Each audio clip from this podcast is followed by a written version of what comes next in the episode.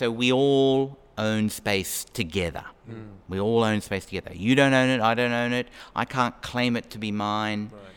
No country can pu- put its flag and claim it for, for their, their country. Hmm. So, for example, when Neil Armstrong and Buzz Aldrin put the American flag, they weren't claiming the moon, they were just beating their chest and saying, We beat you, Soviet Union.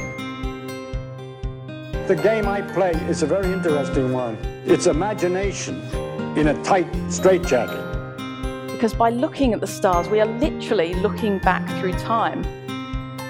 And as the world gets smaller and more connected, the narrative of freedom is rubbing off on people of different cultures and religions, however remote. You can't get anywhere if you just copy what somebody told you. You have to be challenging things all the time, challenging everything, you know, uh, and thinking new thoughts and so on.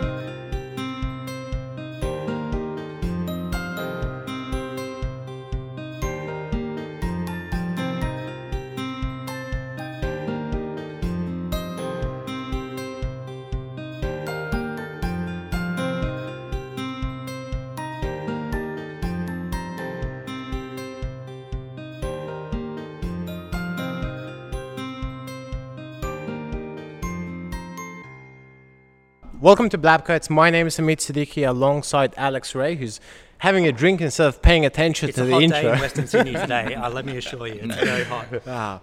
So today on the podcast we have Professor Steven Freeland. Now, as Alex was saying before the podcast, there's a lot to go through in his intro, so we'll just keep it nice and succinct. Um, so he's actually the dean of School of Law and. Uh, uh, and focuses on international criminal law, commercial law, public international law, and human rights law. Now, he's represented Australia at um, Australian government at many United Nations conferences and, and committees. But today, in particular, we wanted to have him on to talk about space law as well as his journeys. So, uh, thank you for being on the Oh, podcast my and pleasure. welcome. Thank you for asking me.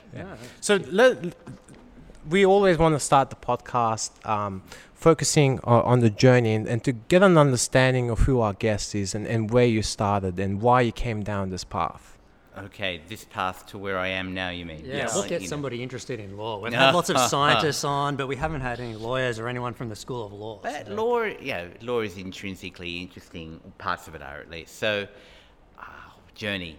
Um, when I finished my uh, high school certificate uh, a long time ago, a thousand years ago, I uh, uh, did very well and had the marks t- that would have got me either into medicine or law, which are the two highest. Uh, and uh, as a good Jewish boy living in the eastern suburbs, that's all you did, either medicine or law.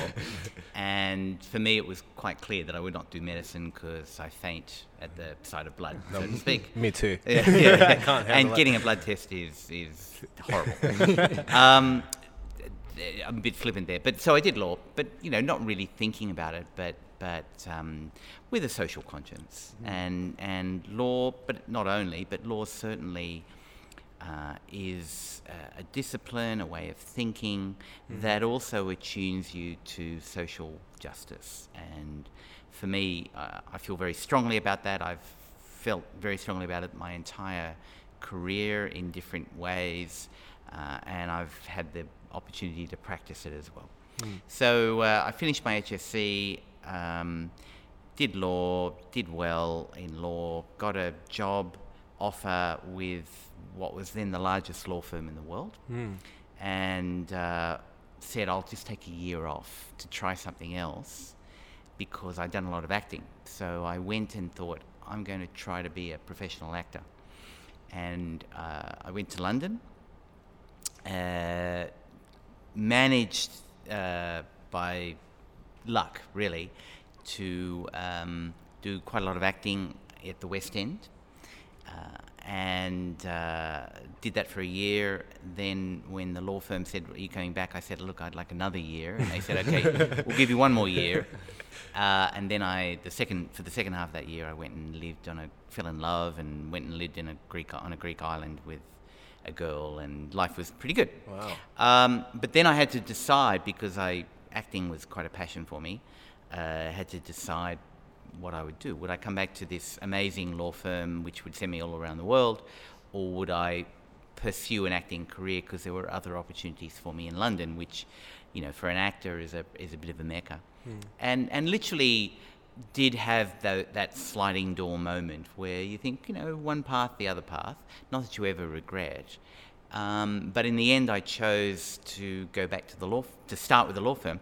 And the main reason I did that is for the year that I was in, in the West End in London, it was uh, 19, 1980, and the British economy was pretty poor, and in that year, four uh, West End theatres closed. Uh, because the economy was quite pe- mm. poor, and I just thought, I mean, this is the practical part, perhaps. Well, you know, it's very exciting being an impoverished actor, but if you can't even get a job, yeah, you know, and times are tough. So anyway, one never regrets. One never regrets. Uh, so I became then a commercial lawyer um, with this law firm. Was very fortunate to be able to travel quite a lot and be posted in various places around the world. Uh, realized at about the age of 28, 29 that uh, as much as I enjoyed what I was doing, which was a lot of you know quite significant uh, legal transactions, that there was more to my personality perhaps than than that. Um, I had been approached and then finally joined um, a large multilateral um, uh, multinational uh, investment bank, became an investment banker then for the next um, 15 or 16 years, uh, which was also wonderful and allowed me to live again in many places of the world. Uh, for quite lengthy periods of time. In fact, most of my professional career for the first 20, 22 years was all overseas. I think mm, wow. out of that, I spent two years in Australia. Uh, then uh, for personal reasons, I made a, a, deal with my then partner that I would retire at the grand old age of 40. um, indeed, Sounds I actually, great. yeah, because I never saw my family, mm. and uh, and in fact did retire at 41 or 41 and a half, uh, and this is in the late 1990s. I was born in 1957, and uh, then thought, what the hell do I do now? So I actually then went back to university, uh, half in Australia, half in the Netherlands, and did a Master of International Law. Mm. Then I came back to Australia, which was quite new for me, uh, but again for family reasons, and thought, what the hell do I do now? Mm. And so I became an academic and joined Western Sydney University, and. Uh, but I was, you know, quite a bit older with a bit more experience in one sense, and probably with an ego that was too big at that time and thought, well, I don't want to, you know, I'm not 23, I'm 43 or mm. 44, and and I wanted to teach things that um, perhaps were different. And when I had done my masters, half of the time was in Utrecht in the Netherlands, and someone had taught a subject called space law there, which I did as part of my masters. Oh. It was quite an elderly gentleman. Sadly, I don't think he's alive anymore who wasn't very good at teaching it, but you know, who had thought about space law at this time. And so I, when I started teaching, I said, okay, I'll teach, and I'll, but I want to set up this unit called Space Law, which I did do, and that was in 2002, 2003. Uh, and then I've been an academic since that time at Western Sydney. Uh, became a professor in 2010, I think, and have been dean for the last couple of years of the law school. So if that's a journey, I don't know. uh, I've had three or four different careers. I still believe that there's another career or two out wow. there for me. But I'm really fortunate because the things that are my interest, international law, so international criminal law, as you mentioned, I had the great privilege of working with judges of the International Criminal Court for 12 years uh, international law generally. I do a lot of work in the in various aspects, and of course space law, mm. which um, has really become incredibly important. Dare I say, sexy? Yeah. Um, got us going. Yeah, that's right. Yeah, yeah. uh, over the past, uh, well, certainly yeah. over a long period of time, um, and it's only really over the past five or ten years that people, you know, not people who know about these things, but generally people mm. are beginning to understand that space for us is ubiquitous. Mm. We utilize space 20, 30 times a day, and it's not just the GPS in our phone, although of course that's important, but in so many other ways, space is important. And indeed, for every country, be they developed or less developed, a day without space would be a disaster. And because space is so political and so strategic and now so commercial and sadly so militarized and so uh, imbued in the future of humanity, clearly you need rules, hmm. rules to, to of st- and standards. And so I've been involved very much in spreading the word about those rules because a lot of law does exist hmm. at the international level. Hmm. And then I've had the privilege of working with various governments, the Australian government, the New Zealand government, and a number of other governments around the world in drafting their national space laws. Um, and it's just an area where uh, so many things are relevant. So it's law, of course, it's policy, it's politics, it's environment, it's engineering, it's science, it's medicine, it's economics, it's humanity, all imbued in the, in the way we utilize space. And so the legal aspects are fascinating, but the fascinating, even more fascinating thing for me is seeing how that works in the real world. Mm. And and because of my background, particularly as a investment banker, I, I'm a bit of a real world sort of guy. Mm. Um, and it's just a fascinating area. Yeah. Hmm. It, it definitely does sound fascinating. I, I, I have to say, you've lived a, quite a life. Oh. No. well, oh, the only, only other thing, and the only other thing I, I said I was born in 1957, so I'm a natural to be talk about space. Why?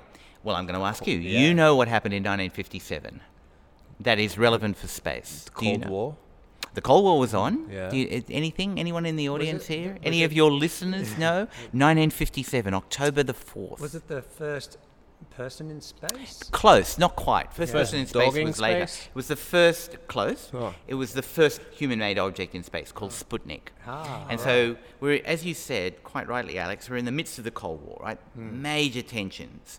Uh, the United States and the Soviet Union, at loggerheads in so many ways, both realized that rocket technology, which essentially uh, was developed in a sense by the, the German war machine during the Second World War with their V1 and V2 rockets. But this would be another way that those two countries, the protagonists in the Cold War, could develop their strengths. So I'm a Sputnik baby. So when Sputnik went up in 1957, it's a really interesting uh, thing because we're in the midst of the Cold War. Uh, also, you know, we're only four or five years before the un- almost unthinkable happens with the Bay of Pigs in the early 60s, you know, where we almost got so close to the unthinkable. And so when Sputnik went up, the Soviet Union won that race and began a new race. And if you look at um, the New York Times on October the 5th, 1957, so the day after Sputnik, you'll see an article, front page, of course, you know, Sputnik, Soviets launched Sputnik or whatever it is. First paragraph or two is uh, amazing, you know, amazing scientific achievement that humans have actually managed to do this, to put something into Earth orbit. Uh, and the rest of the, the article is, oh my goodness, if they can do this, what else can they do? You know, and this is based on rocket technology. This can launch weapons, and so it doubled and tripled and quadrupled the efforts of the Americans Yeah. in developing their own technology. And so you had this incredible period of uh, concentration by the two protagonists on space technology in a whole range of ways with military eyes. So all of the technologies that we all use every day, GPS and remote sensing and communication satellites, all were developed the, initially the technology with military eyes, but of course they also now have commercial uses as well. Right. So it's a it, geopolitics played an incredible part in space, and still does because it's such a strategic area. It's interesting you're starting there with the political, um, the political side of it because right now, um, when I think about space, I'm thinking about like Elon Musk and things like this, which is really a commercial side of it. Sure. So is there is is there any kind of hard distinction between, I guess, the governmental kind of side of space law and a commercial side, or is it kind of one or one set of laws that covers everything? Yeah, the law, the law, the international law covers the countries. Hmm. That's the nature of international law, by and large, right? So, the we have a number of what we call treaties that were developed through the UN processes that bind countries, right? They don't bind corporations, hmm. and so space initially was envisaged, particularly by the Soviet Union, but not only, uh, as being the realm of countries only. So any space activity would be done by the country. Over time, as I said, these technologies, you know, uh, people began to realize that commercial businesses could be born out of these technologies as well as all of the other strategic stuff. So space over time became increasingly commercialized. That's not to say that countries are still not doing it, but it's become increasingly commercialized. And uh, therefore, countries like Australia, like the United States, like a- any country really, um, has to and wants to because of the, the strategic value, because of the economics, because let's face it, the dangers of, to safety and whatever, they want to be able to control, not necessarily in a negative way, but control those within their own jurisdiction who want to engage in space. Hmm. And so increasingly you have these international rules binding the countries, but to then bind the Elon Musks of the world, hmm. the United States has to pass national space law. Ah, I see, So incorporating to a certain degree those things that exist at the international level, hmm. international law. So many countries now, as well as being parties and bound to the international system, have national space law which is directed towards uh, corporates or individuals who want to engage in space. And so the country then can regulate, just like any other behavior, can Yeah. regulate that behavior. So you've got, in a sense, two levels. Hierarchical kind of- Yeah, yeah. but they both work and they both operate. Yeah. So space is now highly commercialized. The Mm. world space economy last year was something like about 300 and, oh, in Australian dollars, probably 450 million, uh, excuse me, 450 billion Australian dollars Mm. worldwide, and is growing at 10% per year. Now, the world economy, which is obviously much, much, much, much bigger, is growing at 2 to 3% a year. Yeah, yeah. So, this space economy is growing at three or four times the rest of the world economy. Yeah. And there are so many opportunities, so many challenges for law, for regulation, because as Alex and, and uh, Hamid, you said at the beginning, the technology is racing ahead. Hmm. And like anything, law cannot and should not ever try to keep up. It can't keep up hmm. because the technology is changing so much. Hmm. Yet, as regulators, as trying to get standards that make sense, we still have to try to find ways to regulate stuff that is happening and moving so quickly. Yeah. It's a real challenge. And, and that's where you, you were mentioning that it involves engineering and all these other fields where you have to liaise with them and, and determine what could what sort of technologies could be in the horizon so that you can Absolutely, you've hit the nail on the coffin. You know, I. Uh, the way disciplines work and professions work is people traditionally operate in relative silos, right? And and in this area, you know, as a space lawyer, if that's what I, you call me, as a space lawyer, I really have to understand physics of how mm. orbits work. Mm. I have to understand the engineering capabilities. I mm. have to understand so many things that that I don't truly understand, but at least I have a feel for it.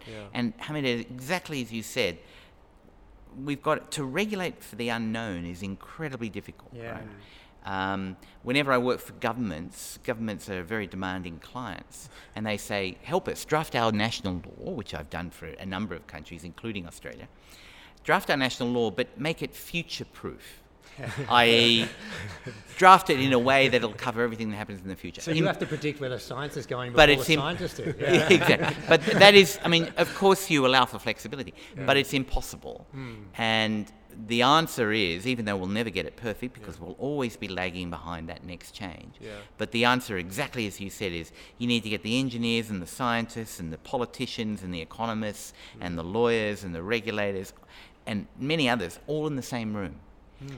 to talk about these things. And frankly, that the way the world works, that doesn't really happen that much. Hmm. And so I'm on a bit of a crusade to make sure that Bringing that we together, understand yeah. that, and you know, of course we do.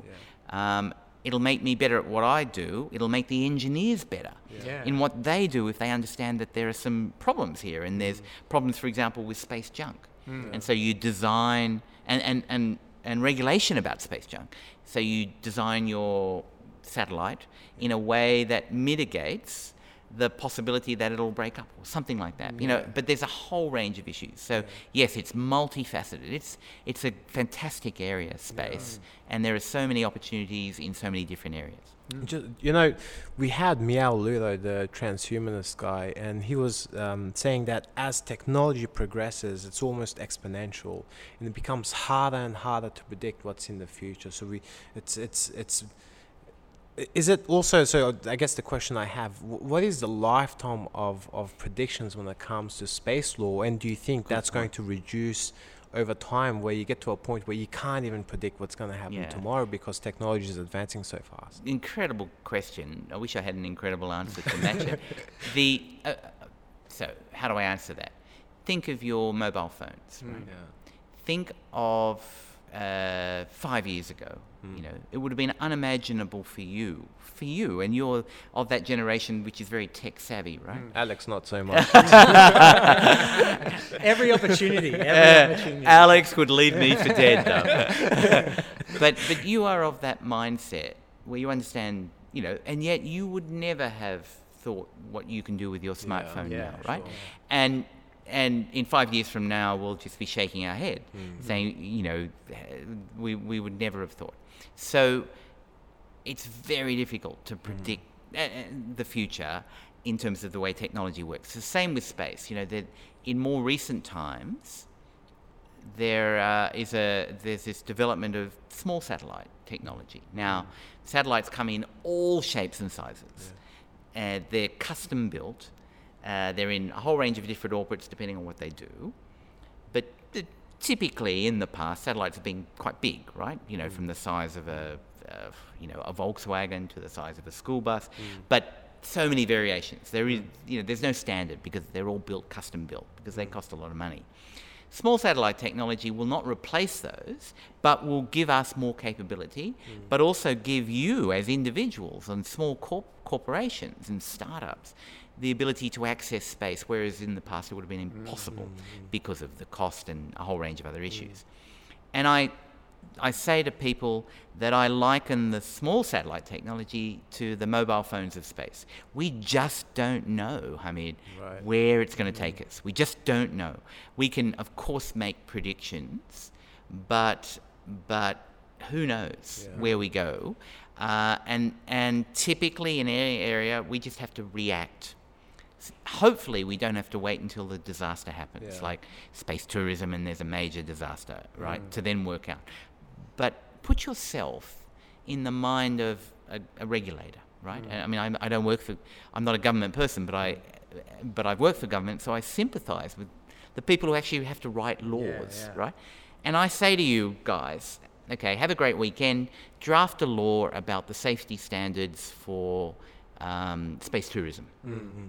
And you go, wow, you know, and you mm-hmm. look around and you try to do your research, you know, and and and you do your best Yeah. and and then that's published. You know, okay, from now on, these are the official minimum standards that anyone who's engaged in space tourism has to, you know, in terms of design, in terms of safety, in terms of, you, know, you get all, all the features, yeah.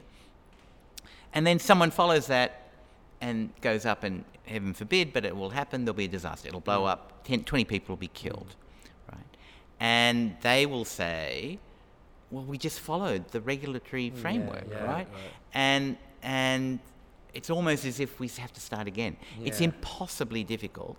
Yet, in a sense, we're being asked to do that. Mm. I'm not saying you shouldn't do it, but I'm, you you can just see that Yeah, you really have to have some yeah. flexibility. It's really difficult to do this, but we've got to do it because you can't let you you can't you have to encourage responsible behavior. And if you say, well, go ahead and do this, we'll wait for the first disaster, and then we'll know at least to that extent what went wrong, and we'll start regulating from there, mm. then who knows what sort of behavior goes on in the meantime. Yeah. Plus, we've always got this idea of creating additional space junk as well, which is a major issue. So it's really a balance. It's, a, mm. it's a balance between not being too prescriptive and therefore, and perhaps getting it wrong, mm. to having making sure that you're encouraging the right behaviour, and yet also encouraging, depending on the risk profile of the country, entrepreneurship and creativity and commercial opportunities and all of that. but yet still being a good international citizen. You know, it's a really uh, interesting, complex area. So there is no time frame that is real. If someone says to you, "Hey, I can read into the future, and this is what we're going to do," they might have a good idea, but they certainly may be wrong as well. Yeah, yeah, that's interesting because we've talked about a few, uh, like lots of different things. Um, uh, pollution in space, space junk, um, space tourism. You mentioned as well. I, I, also think like like who owns space, like mining resources and yeah. things like that. Like who owns that stuff up there? Um, I guess we could talk all day about the types of regulations that currently exist, but probably what's more interesting is are there any like gaps? Is there anything missing that Big we gaps, really haven't yeah. thought about yet, or that we haven't don't have regulations or law to address? Good question yeah. again. So I mentioned there is this international framework of treaties. They were developed in the 60s and 70s. Um, and they set some really fundamental principles about uh, how we view space. And the reason we haven't had any more treaties since the late 70s is again political. Mm. It's because the legal characterization of space is that it's what we what we deem to be, although this is an unlegal term really, a global commons. So we all own space together. Mm. We all own space together. You don't own it, I don't own it, I can't claim it to be mine. Right no country can put, put its flag and claim it for, for their, their country. Mm. So, for example, when Neil Armstrong and Buzz Aldrin put the American flag, they weren't claiming the moon, they were just beating their chest yeah. and saying, We beat you, Soviet Union, yeah, right? Yeah. Um, so, this. I always liken space to a piece of apple pie. Imagine an apple pie sitting there and it belongs to all of us. And there am I and I'm eating away at it. Mm. Oh, this is a great apple pie and you're saying, hey, stop eating. It belongs to me as much as it belongs to you. Mm. And if you keep eating, there'll be nothing left for me. Mm. And I say to you, hey, this belongs to all of us. Come on down. Come to come. Mm. Knowing full well you don't have the capability, yeah. right? Because uh. it's a have and have not capability right. in space. Hmm. And and so the uh, there's so many polit- political things, but in the 70s, former colonies became countries. Right? There was a process of decolonization. So, mm. for your listeners, in 1945, when the United Nations Charter came into being, there were 51 countries in the world. Today, there are, let's say, 200 countries, mm. there or thereabouts. Mm-hmm. The vast majority of those new countries were former colonies. So, if you look at the continent of Africa, for example, 53 countries, every one of them, apart from one, Ethiopia, were former colonies. Mm. So, the thing about being a colony is when you were a colony, the colonial masters, be they the British or the French or the Belgians or the Germans or whatever, the Americans, any colonial master raped and pillaged the country. They would mm. take the resources mm. and really, you know, some did better than others, mm. not do a very good job looking after the people, the infrastructure, rape the resources. Mm. And so now, go back to space. This apple pie, these new countries have come on board. They exist and you say to them, here's a massive, let's call it resource, which is outer space, which can give rise to so many amazing things, mm. belongs to all of us, but only two or three or five or ten of you can are actually eating that apple yeah, pie. Yeah.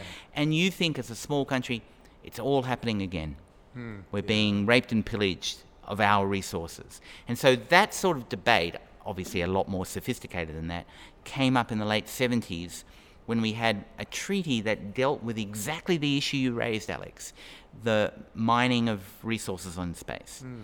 And the developing countries, who, many existed then, uh, this process was a UN process where it was one state, one vote. So the number of developing countries and they're were bigger, right? Hmm. Yeah. And so they managed to put into this treaty ideas about yes, go ahead and mine, you know, all of those two or three or four countries that can do it. But if you do, you know, you've got to obviously meet the various standards of environmental protection and safety, mm. but also you need to share benefits with yeah. us in some way. Uh, that debate was going on in the moon, and exactly the same time, it was also going on uh, with the deep seabed. There's another whole regime about the deep seabed, yeah. mining the deep seabed. And in both of those regimes, the developing countries essentially forced by their weight of numbers, I'm not saying this is a bad thing, into the respective regimes this idea of sharing benefits. So the mm. industrialized countries said, well, why would we? Hmm. You know, why should we? And so after that, this last treaty in space, the Moon Agreement, was very not very well subscribed to, although Australia is a party to it. And we haven't had any other treaties. We've had a few. We've had a number of less binding instruments, guidelines, and things about specific things. But in answer to your question, because that's really contextual to answer the question, which is we can do so many things in space now. Yeah. And these fundamental principles, they're fantastic, right? About how we view space, how we act in space. Uh, we've got to, you know, take care of others' interests. We've got to have peaceful purposes. But they don't deal with the specifics of tourism hmm. because it was never envisaged when they had these treaties in the 60s and 70s. yeah. We don't have we don't deal with the specifics of, of suborbital flights. Hmm. We don't have the specifics of a whole range of things that we can actually do. So, are there gaps? The fundamental principles that we have serve us brilliantly. Space actually has worked hmm. from a regulatory viewpoint. Nothing's perfect, but it's actually worked. We haven't had a, a war there Yeah.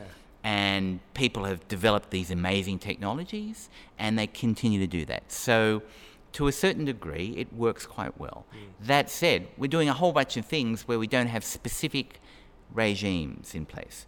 So, we know the generalities, we know that if you're going to do a space tourism uh, activity, there are fundamental principles you've got to follow which will guide. Hmm. But clearly, it would be great if we had more specific rules hmm. about that. Hmm. And the same debate is going on about the mining of resources now. As I said, that debate is not a new debate. That was already the late 70s. And it just at the there was excitement about mining the moon after the analysis of the, the samples by the Apollo missions. Uh, it just didn't go ahead for a political and a whole range of other reasons. Now it's it's exciting again. You know, although I'm not convinced that it will happen anytime soon in commercial quantities. Um, there's a whole lot of debate going on about what the rules are, and clearly my view on this and other things is the fundamental principles serve us well, but we need specifics. But in the end, these things, like like the exploitation of resources, despite the fact that one or two countries are now passing national laws to say go ahead to their own people, they're still bound by these international principles. Yeah. And and my own feeling, although you know people have accused me of being a bit optimistic on this, is when it really gets to the point when the industry has done all this incredible work and they have shown that this is real. It's real in the fact that we can really, and I'm you know I'm not sure when that will be. Mm. We can really start commercially exploiting asteroids and things like that. Then I think that the major space players, countries, and in fact the community will get together and work out the rules. Because some of these things are too big and too important uh, and too, frankly, political, let alone commercial, to for one or two countries, let alone one or two companies, to Yeah. try to do this stuff. This is, you know, this is very big, and and so, you know, we're pretty good at adapting. You know, we've ex- we're exploiting space already. There's this resource in space called the geostationary orbit. I don't know whether you've heard of it. Some of your listeners would.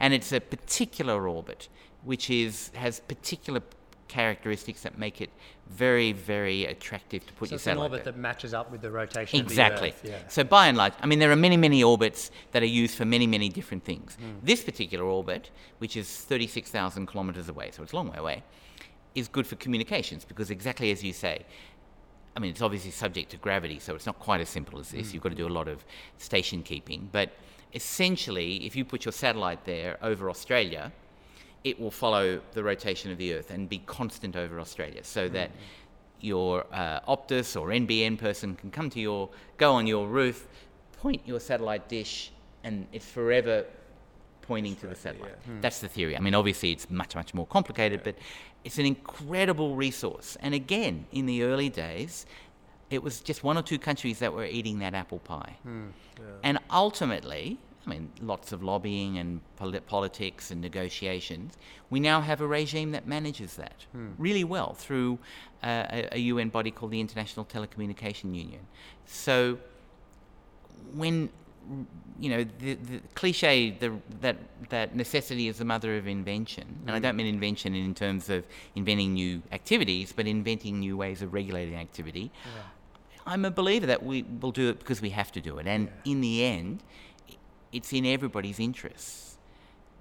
And and that's also because space is also the, lots of people talking about space as a war-fighting domain, and you know it's extraordinarily irresponsible rhetoric. I mean, sure, it's used for military purposes all the time. We understand that, but but but it's used for many other things as well. But in the end, uh, an interesting comparison for your listeners, I always compare space to climate change.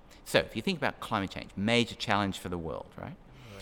Who are the countries that are going to suffer the most, at least in the beginning of climate It's a change? developing country. the Yeah, small ones, yeah, sure. the small developing countries. One's contributing probably the least to it. Exactly, Yeah. exactly. In space, the ones that are going to suffer the most at the beginning, if irresponsible behavior, people start blowing up satellites or there's too much junk or whatever, Yep. are the big, large countries because they're the players in space. Mm. They're the ones that are so dependent on space. The United States, if, if you um, demobilized a couple of strategic uh, GPS satellites, their entire sewage system would collapse. Hmm. Their entire railroad network, ra- railroad network would collapse. Their entire traffic network Yeah, would collapse. yeah. Let alone all sorts of other things. So the major countries are so heavily dependent on space that if things go completely belly up in space, they're the ones that will suffer the most in the beginning. Everybody suffers, of course, yeah. because you know. But and so for me, that's a major difference, and for me, that's a major point where, despite all the rhetoric, despite the the you know the fierce competition, the major countries have to realize, and no doubt some people do, some people need to be told that in the end, if you if you are irresponsible, it's self-defeating. Yeah, yeah. Yeah. So that's what makes you an optimist. I like that. we've we've kind of hit 30 minutes. Um, Look, it's been a fascinating discussion. Yeah. yeah, yeah. Thank you so Thank much you. I for can only being. hope I get the NBN on soon though. I'm still waiting. Um, it, do you take on research students? Or I do. I'm I'm very happy. I, I'm looking. Uh, we, we're going to we have great space capability at this university. I mean, we have law, of course, law Mm. and policy, which is me, but we have neuromorphic medicine and you know really amazing stuff. We've got radio astronomy. Yeah. We've got a really strong uh, uh, startup community support because many of these small satellite companies are startup companies.